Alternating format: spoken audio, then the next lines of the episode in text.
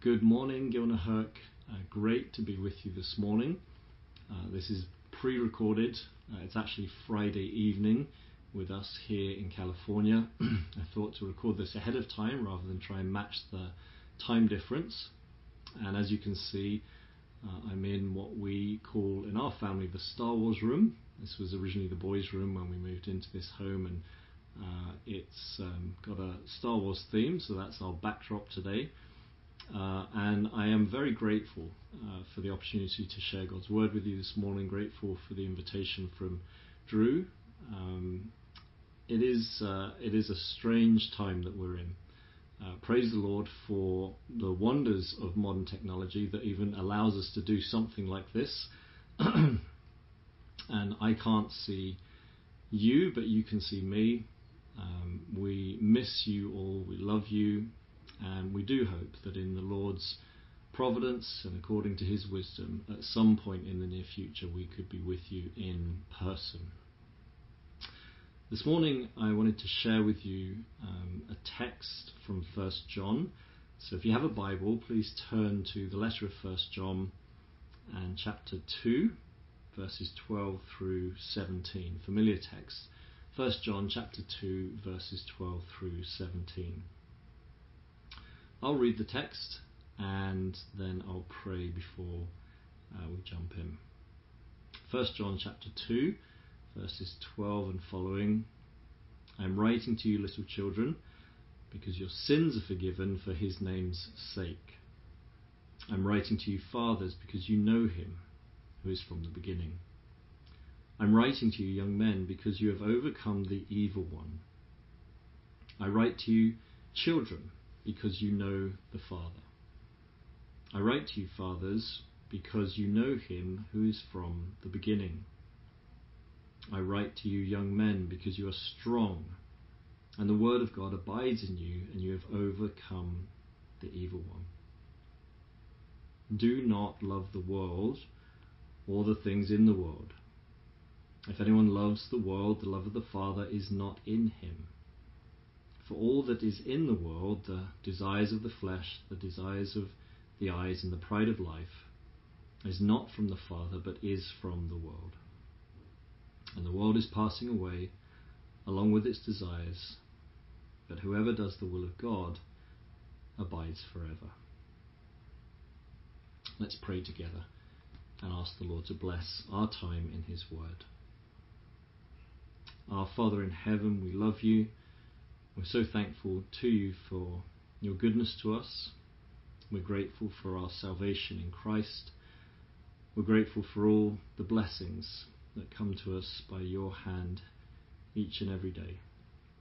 Father, we're grateful that even during this time we can still gather together in a sense uh, and come around your word and submit ourselves to it. And we do pray for your blessing, for your work this morning. Father, that you would lead our hearts and our minds in the way of the truth.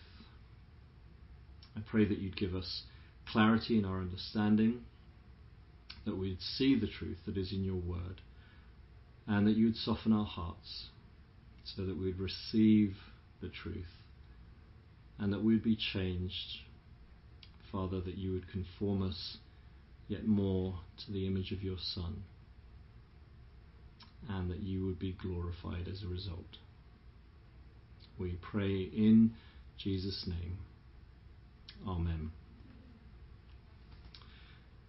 Last year, I had the privilege of preaching through the whole of First John, and um, this text, well-known text, I came to think of as something of a synopsis of the whole letter.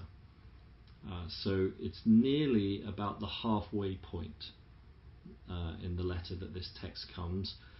And 12 through 14 may even be indented in your Bible as it is mine. The tone changes somewhat at this point. And as I reflected upon this text and as I preached this text, it occurred to me that what John does here at about the halfway point is he summarizes his arguments so far. Now, to understand that argument, let's just step back a little bit and think about the letter of 1 John. It's a letter that is written to give assurance. So at the very end of 1 John chapter 5 verse 13 we read I write these things to you who believe in the name of the Son of God that you may know that you have eternal life. The letter is not primarily evangelistic to save souls, to bring them into a saving knowledge of the gospel, but rather to assure those that have salvation that they are indeed walking with God. Now, the way in which we typically think about assurance today is to ask the question, How can I know that I'm saved? That's how we typically think about assurance. We ask the question, How can I know that I'm saved? And though that's not an incorrect question to ask, it's not actually the question that John is answering in this letter. When John writes to give assurance to nervous believers, believers that seemingly have gone through a trial, uh, that have been subjected to a, some form of false teaching, as he writes to them to give them confidence of their salvation, he's actually showing them all that they have in Christ. He's not answering merely the question, how can you know that you're saved? He's trying to show them all that it means to be found in Christ. And so what we find in 1 John is this rich, rich Christological letter that centers so much upon the truths of the gospel, the truth concerning the person and the work of Jesus Christ, understanding that as he ministers these truths to these believers, he will edify them, build them up, make them yet more sure of the Christ in whom they have believed. The logic all the way through 1 John is that as you set your eyes more and more on the Saviour, you will become more persuaded of his salvation. Which is really quite funny in a way, uh, in the sense that when we think about the topic of assurance, often our first response to the question, How can I know I'm saved? is to uh, ask the person uh, to examine their life. Uh, look for fruit in their life, uh, examine whether they're walking in the truth as the means by which they get that assurance. John comes at it from the completely different angle of saying, look more at Christ. Look more at Christ, become persuaded of your salvation, and that's how you get assurance.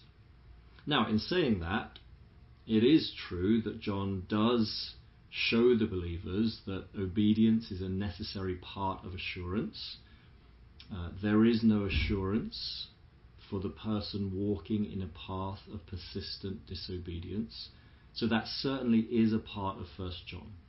It's just not the primary emphasis in John's letter. He shows us first and foremost Jesus Christ and his gospel, and then springing out of that, he shows us the responsibility that we have in Christ to walk a path of obedience. And that really is his two pronged attack uh, to, to, to give these believers the confidence that brings fullness of joy. Now, that summary is important to bear in mind because it really is the structure of this passage this morning. Um, and, and one of the things that we really need to get our head around as we try to understand this text is essentially a grammatical argument. Uh, the grammar of the text as we see it is so, so important for our understanding of how assurance works and, and, and the flow of John's argument here. Uh, simply stated, what John does in verses 12 through 14 is he gives us what I call gospel indicatives. He gives us indicatives. He gives us statements of fact. He gives us assertions of truth as they relate to the gospel. And then, and only then, does John give us the imperatives. The gospel imperatives are found in 15 through 17. Do not love the world, walk a path of holiness, but they only come after the gospel indicatives. And that flow of thought, that that grammatical construction is so vital for us to understand, not just in, in understanding this text, but in understanding how the Christian life works. We have to cling to the gospel indicatives if we're to have any hope of obeying the gospel imperatives. We must bathe our minds and our hearts in the indicatives of the gospel each and every day, ministering to our own hearts and speaking into other people's lives the truth of who they are in Christ. And it's from that foundation that we're then enabled to obey the gospel imperatives. And to, to get that order wrong, as we so often do, and as we are so prone to do, is to distort the gospel itself. To put the imperatives first and to seek to obey them without any ministering of the gospel indicatives is really to turn Christianity on its head and to make it into a works based religion. And so, as we walk through this text this morning, we seek to minister to our hearts the indicatives of the gospel, the truths of who we are in Christ, understanding that they are the necessary foundation by which we then obey the gospel imperatives. Let's look first then at these indicatives 12 through 14. A little word about structure before we dive into the text. There's a lot of discussion around these verses as to who these groups are in the church the children, the fathers, the young men. And what some people will suggest is that John is giving a blessing which is true of the fathers to the fathers he then moves to give a blessing which is different and true to the young men, and so on and so forth. The truth is, we don't really know who the groups are or why John ministers these particular truths to those groups. But one thing that I'm confident John is not doing, one thing that John is not doing, is giving blessings or truths to groups which are not also true of the others in the list. So, as he gives a particular truth indicative to the fathers, it could also be said of the others in the list. Uh, the reason I say that, twofold. First of all, the context of the letter is that John is writing to a church who had suffered a, a, false teaching.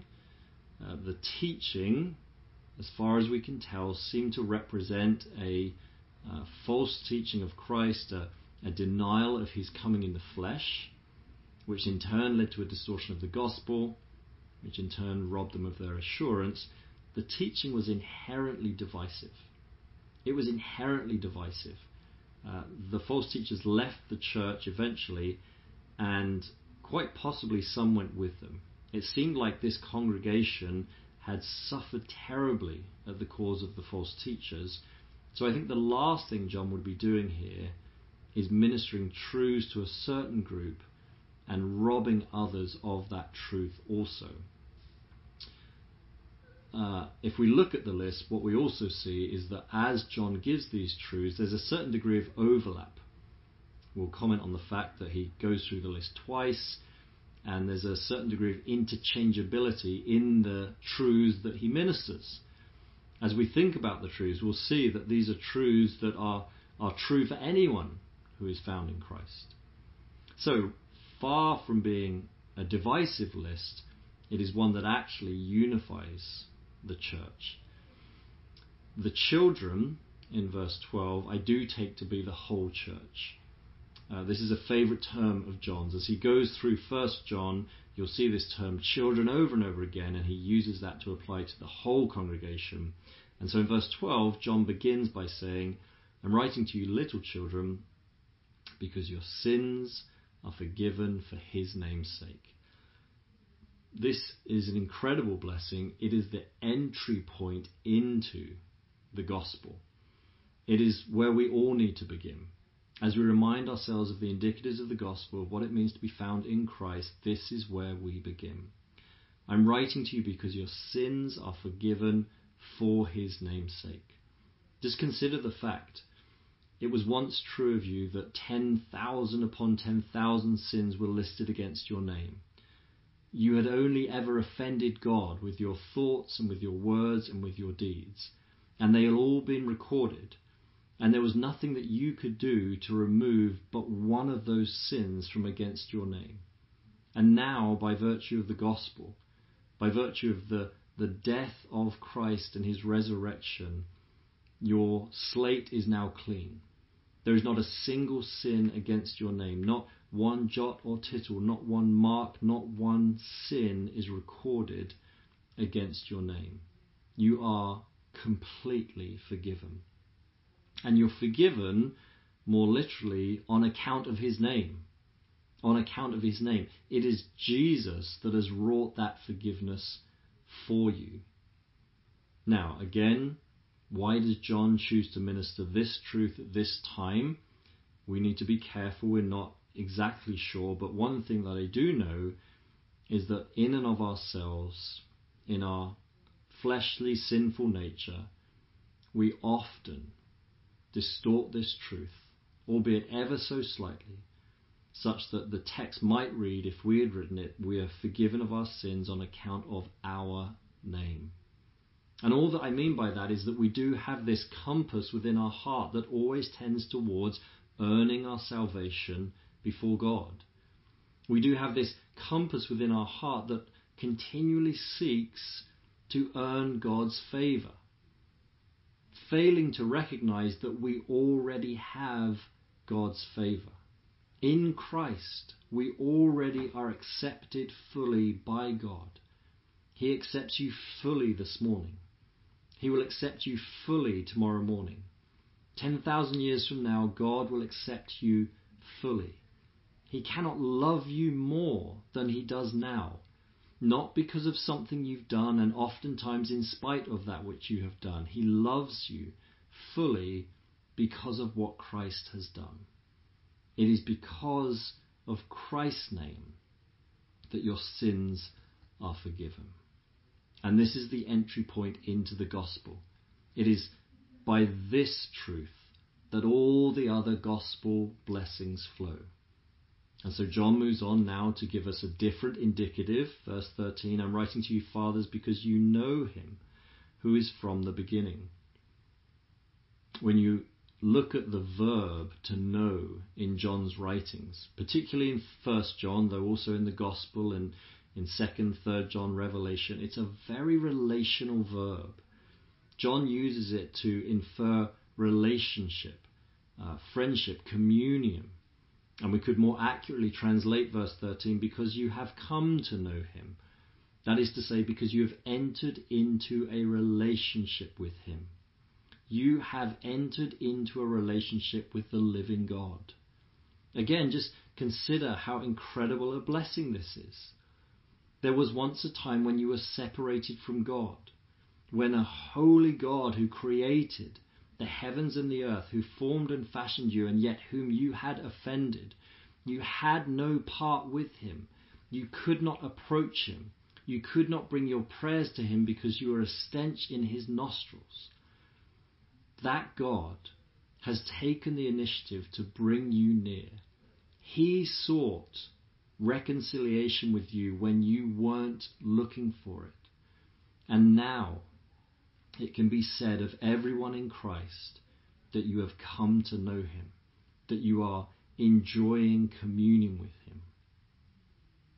When I read this verse, I think often of a time when I was serving in the Navy. It seems like a another lifetime ago now. And I was on an aircraft carrier and very early in the morning, I got up to read my Bible, and I would go all the way back to the, the, the back end of the aircraft carrier. And we were out in the Indian Ocean, and I would just try and get some time with the Lord through His Word, and I would be reading the scriptures. And I remember one morning being on the back of that aircraft carrier and looking up, and it just dawned upon me that there was not another person to be seen and in fact, I could turn around 360 degrees, and as far as the eye could see, there was only ocean. You could see the horizon all around, and it was just ocean, ocean upon ocean. There wasn't another vessel on the sea. And there are few things that uh, will make you feel as insignificant as only seeing ocean as far as you can see.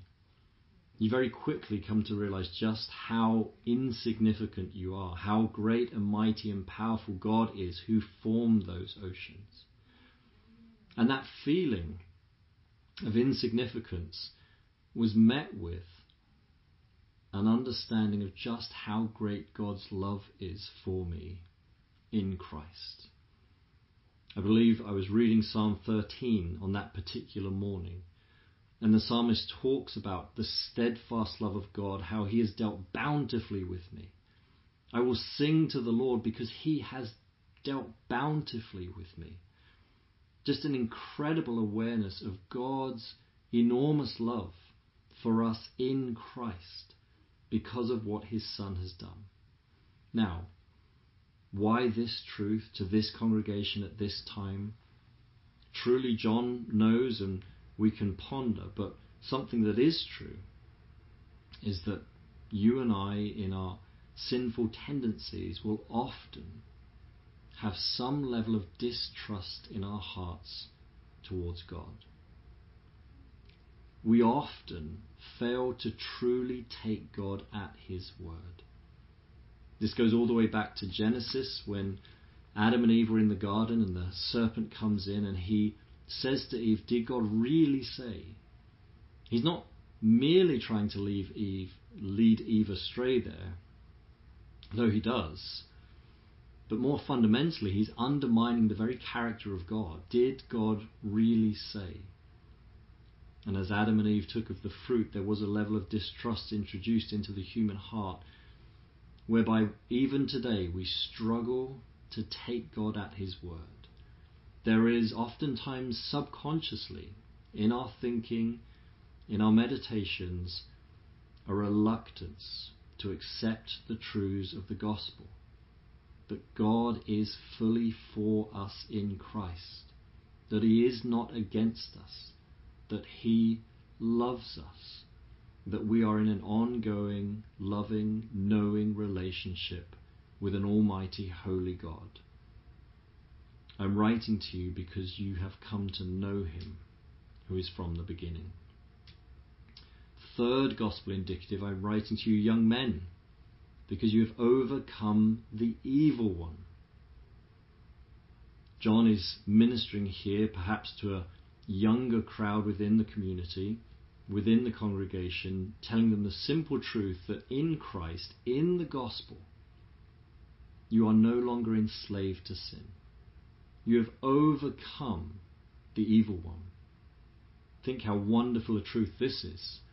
We read in Ephesians how the whole world is in submission to the prince of the power of the air, and it was once true of you before salvation that you were enslaved to sin and thereby enslaved to the evil one, that you were uh, a, a subject of his, that you really had no option but to sin, that no matter how hard you would try, you could never get away from your sin, and you were bound to return to it over and over again. And now, John says, in Christ, by virtue of the gospel, you have overcome the evil one. You're no longer a slave to sin, but you have been set free. Free to enjoy God, to enjoy the gospel, and to walk in a path of obedience. And again, there is a, a, a truth that corresponds with this about the reality of our hearts, and that is simply that so often Often, when, when we're at our lowest ebb, we start to believe that we are indeed enslaved to our sin. We start to forget the truth that the gospel has broken the cords of bondage to our sin and that we are in fact subject to it. Now, don't misunderstand me, though it is true that we may sin, though it is true that indeed we do sin, in Christ we are never enslaved to that sin. We are not enslaved to that sin in the way in which we once were. We go on sinning, but we now are able to obey. We're able to turn our backs on sin. And John reminds us of that as he gives us this third gospel indicative. Now, at this point, you'll notice that he repeats himself. He repeats the lists, at least. The blessings change slightly in some cases. I think we often think about First John as a repetitive letter. You'll often hear people say First John is so repetitive. I would be careful of saying that. It's true that there's a, a cyclical nature to this letter, but hardly ever, if ever, does John repeat himself word for word in exactly the same manner. He's often just tweaking his argument a little bit or, or coming at the issue of assurance from a slightly different angle. And in fact, here, one thing that you might notice is a tense change in the verb. So 12 and 13, I am writing. And then when he goes through the list a second time, he says, I write. And that tense change is not insignificant. If I could summarize it like this, the first time he goes through the list, it's almost like we're sat at his desk with him as he writes. It's a question of perspective. We're sat there right with him, hearing him minister these gospel truths to us. The second time, it's almost like we're standing back. The tense in the original language here represents more of a holistic view of what John is saying. So we stand back. It would be the tense that you would use almost to give a, a summary. And so, in a very clever way, John says, okay, now let me just summarize what I wrote for you. But do you see how his summary is far from a summary? It is actually a second attempt to minister these truths to us. He goes through them all again. And I think the point is that he is so keen to impress upon us the reality of our salvation in Christ that he can't help but to go through all of these wonderful blessings a second time. His summary, in inverted commas, is actually a second run at these wonderful truths. If I were to make a point of application from this simple observation, it would be simply this that we must strive to remind ourselves of the truth of the gospel each and every day. We can never grow tired of the truth of who we are in Christ. We can never get beyond the reality of the gospel in our lives. But we must do all that we can to preach to ourselves, to speak into the lives of others, the truth of the gospel and what that means for us who are in Christ. We need to be in our Bibles. We need to be in prayer, praying through the gospel. We need to be singing the gospel. We need to be memorizing scripture and committing to our own hearts and minds the truth of the gospel. We need to be doing everything that we can to stir our affections towards Christ and his saving work, lest we grow dull of it, lest we forget it. Because if we do, then invariably we start to distort the flow of this argument as I said just at the beginning, what we will do if we start to grow weary of the truth of who we are in Christ is that we'll actually start to place the imperatives before the indicatives. The imperatives will no longer flow out naturally from the indicatives, but they'll start to become the grounds by which we seek for God's approval. Now, it's 23 hours um, before we jump into 15 through 17, let's just think about the implications of that a little bit more. If we live in such a way where we're not clinging to the indicatives, where the indicatives are not the solid foundation of our lives from which we obey, one of two things will happen.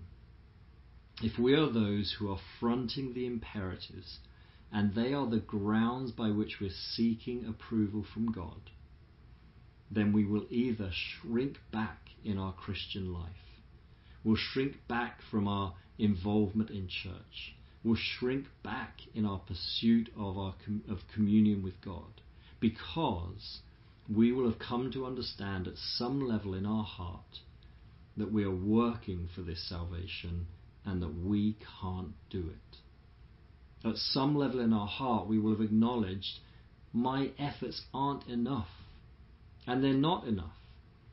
And so the result will be a shriveling up of our Christian walk. The other possibility is that if we do place the, indic- the imperatives first and we're striving to earn God's favour, forgetting the fact that we already have it in Christ, that we're not laying day by day a solid foundation of the indicatives from which our obedience flows. If that's not us, then actually we'll step up in our Christian walk. We'll demonstrate some kind of zeal. Whenever the church doors are open, we'll be there. Whenever there's an opportunity to serve, we'll be there. If you can sign up for something, you'll do it, and so on and so forth. Why? Because we've put the imperatives first and we're trying so hard to impress God. Outwardly, it might look commendable, but it's a zeal that is not fueled by grace. It is a zeal that God does not delight in. And so, again, it is so crucial that we labour the indicatives of the gospel, verses 12 through 14, and understand that the imperatives, 15 through 17, flow out from that. We obey in the Christian life as a means of thanking God for what He has done. We obey the imperatives of the gospel as a means of showing our gratitude for what God has already done, knowing that He accepts us fully. He could not love us more. He delights in us because of the work of Christ. What are the imperatives? Here, at this point in the letter, John simply labours the responsibility that we have as Christians to live a holy life. Do not love the world or the things in the world. If anyone loves the world, the love of the Father is not in him. As you walk through First John, there are perhaps two responsibilities in particular that John labours as a response to the salvation we have in Christ. He goes back to often the responsibility we have to love one another and to live a holy life. And here in our text this morning, it's the latter one that he focuses on. You must not love the world. You don't love the world or the things in the world, he says, because that's an indication that you're not actually in the Father. Notice then, he says in verse 16, For all that is in the world, the desires of the flesh, the desires of the eyes and the pride of life is not from the Father, but is from the world. Now, these are familiar verses, but I think what is striking here is that as John shows us the responsibility we have as Christians to walk a path of holiness, he does not single out any particular sins. He doesn't identify a particular manifestation of sin, though he could have though there are no shortage of sins to choose from. What he actually does is get underneath the issue and goes right towards our heart. What it is that drives our sin. What it is that leads us to commit sins, to offend God. The desires of the flesh, the desires of the eyes, and the pride of life that which sits within us and prompts us towards a path of disobedience. Notice in verse 17, he says, The world is passing away along with its desires. Whoever does the will of God abides forever. And even here, I think, there is a, a thematic relationship between the imperatives and the indicatives. I think even here, John is trying to show us that relationship that is found all the way through this letter as he alludes to the ongoing nature of those who abide with God. They abide forever. The world, by contrast, is passing away. He's drawing on the same principle that is true of all of those indicatives in 12 through 14. These gospel truths that John has just given us will be true of us for all of eternity. It will never be the case that your sins aren't forgiven. It will never be the case that you don't know God. As you've been brought into salvation in Christ, these truths are true of you forever. And so as he moves to these imperatives, he shows us that the, the love of the world, to give our affections to anything other than God, to chase after anything of the world is futile and folly because it is passing away.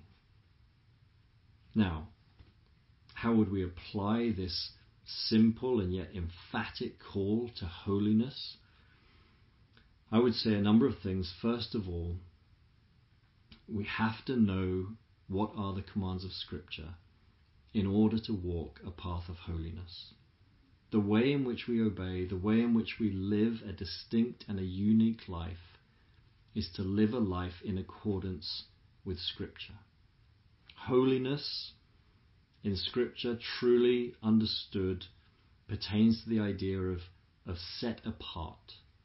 I think we'll often boil holiness down to this idea of, of morality, though it certainly encompasses an uprightness, a certain standard of morality. More broadly, the concept is being set apart, that is to say, distinct.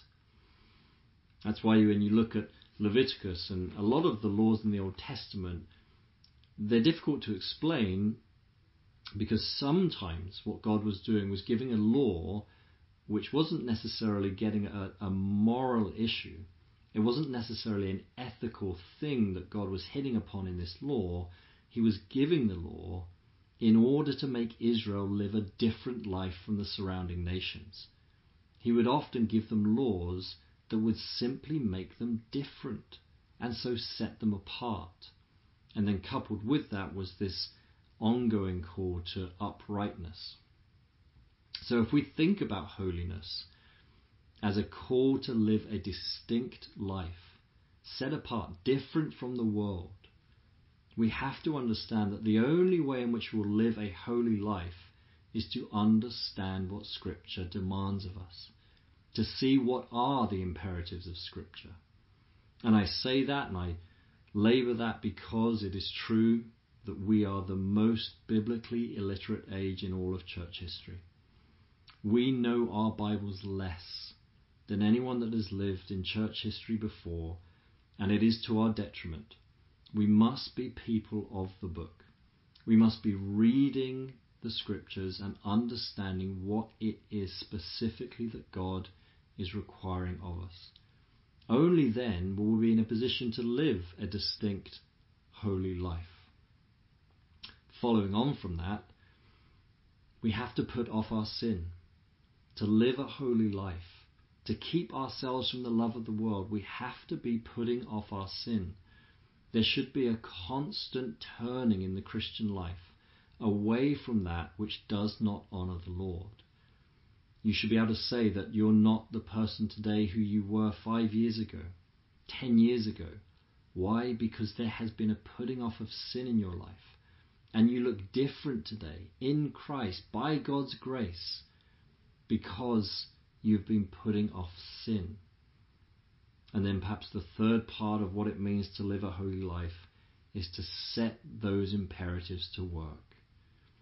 To think through the specific application of the commands of Scripture in your life. We all have different circumstances. According to God's wisdom, we're in the position we're in in life. We're not living in the time in which the Scriptures were written, and so it does take a lot of mental work and, and wisdom and engaging with the views of, of pastors and elders and those around us in the church to know what does this command mean? How do I apply this in my life? We have to do that hard work to put the imperatives to work in our life, to give them feet, that the commands of Scripture would run and we would start to live a holy, distinct, unique life.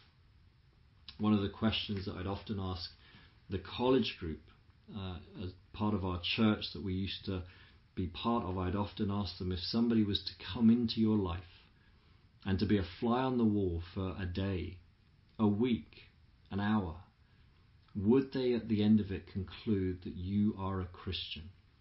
If they didn't know anything about you, but they just observed your life for a period of time, at the end of it, would they say, There's something different about this person? I think they're a Christian. That should be true of all of us. Why? Because we're living in a distinct way. We're living in the way in which Scripture commands us to live. We're not loving our, the world. We're not giving our affections to the things of the world, knowing that those things will pass away. The engines that drive our sinful tendencies, the desires of the flesh and the eyes and the pride of life, we're doing all that we can to shut them down and to give our affections to God. And as a result, we live a life wherein we are the fragrance of Christ, whereas people can tell there's something different about us. And it's when you bring these two strands together, the indicatives of the gospel, bathing our minds in the truths of who we are in Christ, coupled with a path of obedience living out a true Christian walk, when you bring those two facets together in the right order, honoring the grammar of the gospel, that is when we live a joy filled life. You see, as you read through First John, and I would encourage you just to read through this short letter even this afternoon. As you read through First John, you see there is so much upon which our assurance depends. There is so much that flows out of living in an assured way. One of the first things John highlights right at the very beginning in chapter 1 is that as we are assured of our salvation, so our joy is made complete. As we soak our minds and our hearts in the truth of who we are in Christ, as we obey the commands of Scripture, as a response to God for what He has done for us, that is when we live a joy filled life. And just in closing, I would say don't underestimate the ministry that you can have amongst one another, speaking the truth in love, reminding one another of the truth of who they are in Christ, ministering the simple truths given here by John of sins forgiven, of relationship with an all knowing, eternal, holy God, of having overcome the evil one and the, the cords of sin and bondage having been broken. As you speak those truths and so many more to fellow believers in Christ, what a ministry of encouragement you will have. What a ministry of building up one another you will have. And then it is our responsibility to point one another towards holiness, to point one another to that unique life in Christ that sets us apart. May we be those who are assured of our salvation, that know the truth of who we are in Christ, that walk a path of holiness, and in so doing we enjoy and delight in the gospel. Let's pray together to close. Our Father, we are so thankful for the gospel by which we're saved. We are so thankful for all of the truths that are ours in Christ, that our sins are forgiven, that we know you, that we're in a relationship with you, that We've overcome the evil one and we're no longer enslaved to sin. Father, this morning we delight in the fact that you take pleasure in us, that you love us, that you accept us fully, that there's nothing that we can do to make you reject us, that you are more for us than we can even understand. On and on, Lord, we could go. We praise you this morning for the truth of the gospel, which is ours in Christ. And Lord, we do understand that there are responsibilities that flow out from that. We understand that we've been called to a life of holiness, to walk a path of obedience that sets us apart from the world. And it is a fight. There is sin within us still, desires to, to tend towards things of this world. But Lord, help us, strengthen us to walk that path of holiness. And I do pray especially for all of those at Gilnahirk. Lord, that that grammar of the gospel would be so firmly embedded in their hearts and their minds, Father, that the indicatives would come first, that there would be a solid foundation of your grace established in their hearts and mine, and it is from that that we respond with gratefulness in obedience to your word. We love you and we give you thanks this morning in Jesus' name. Amen.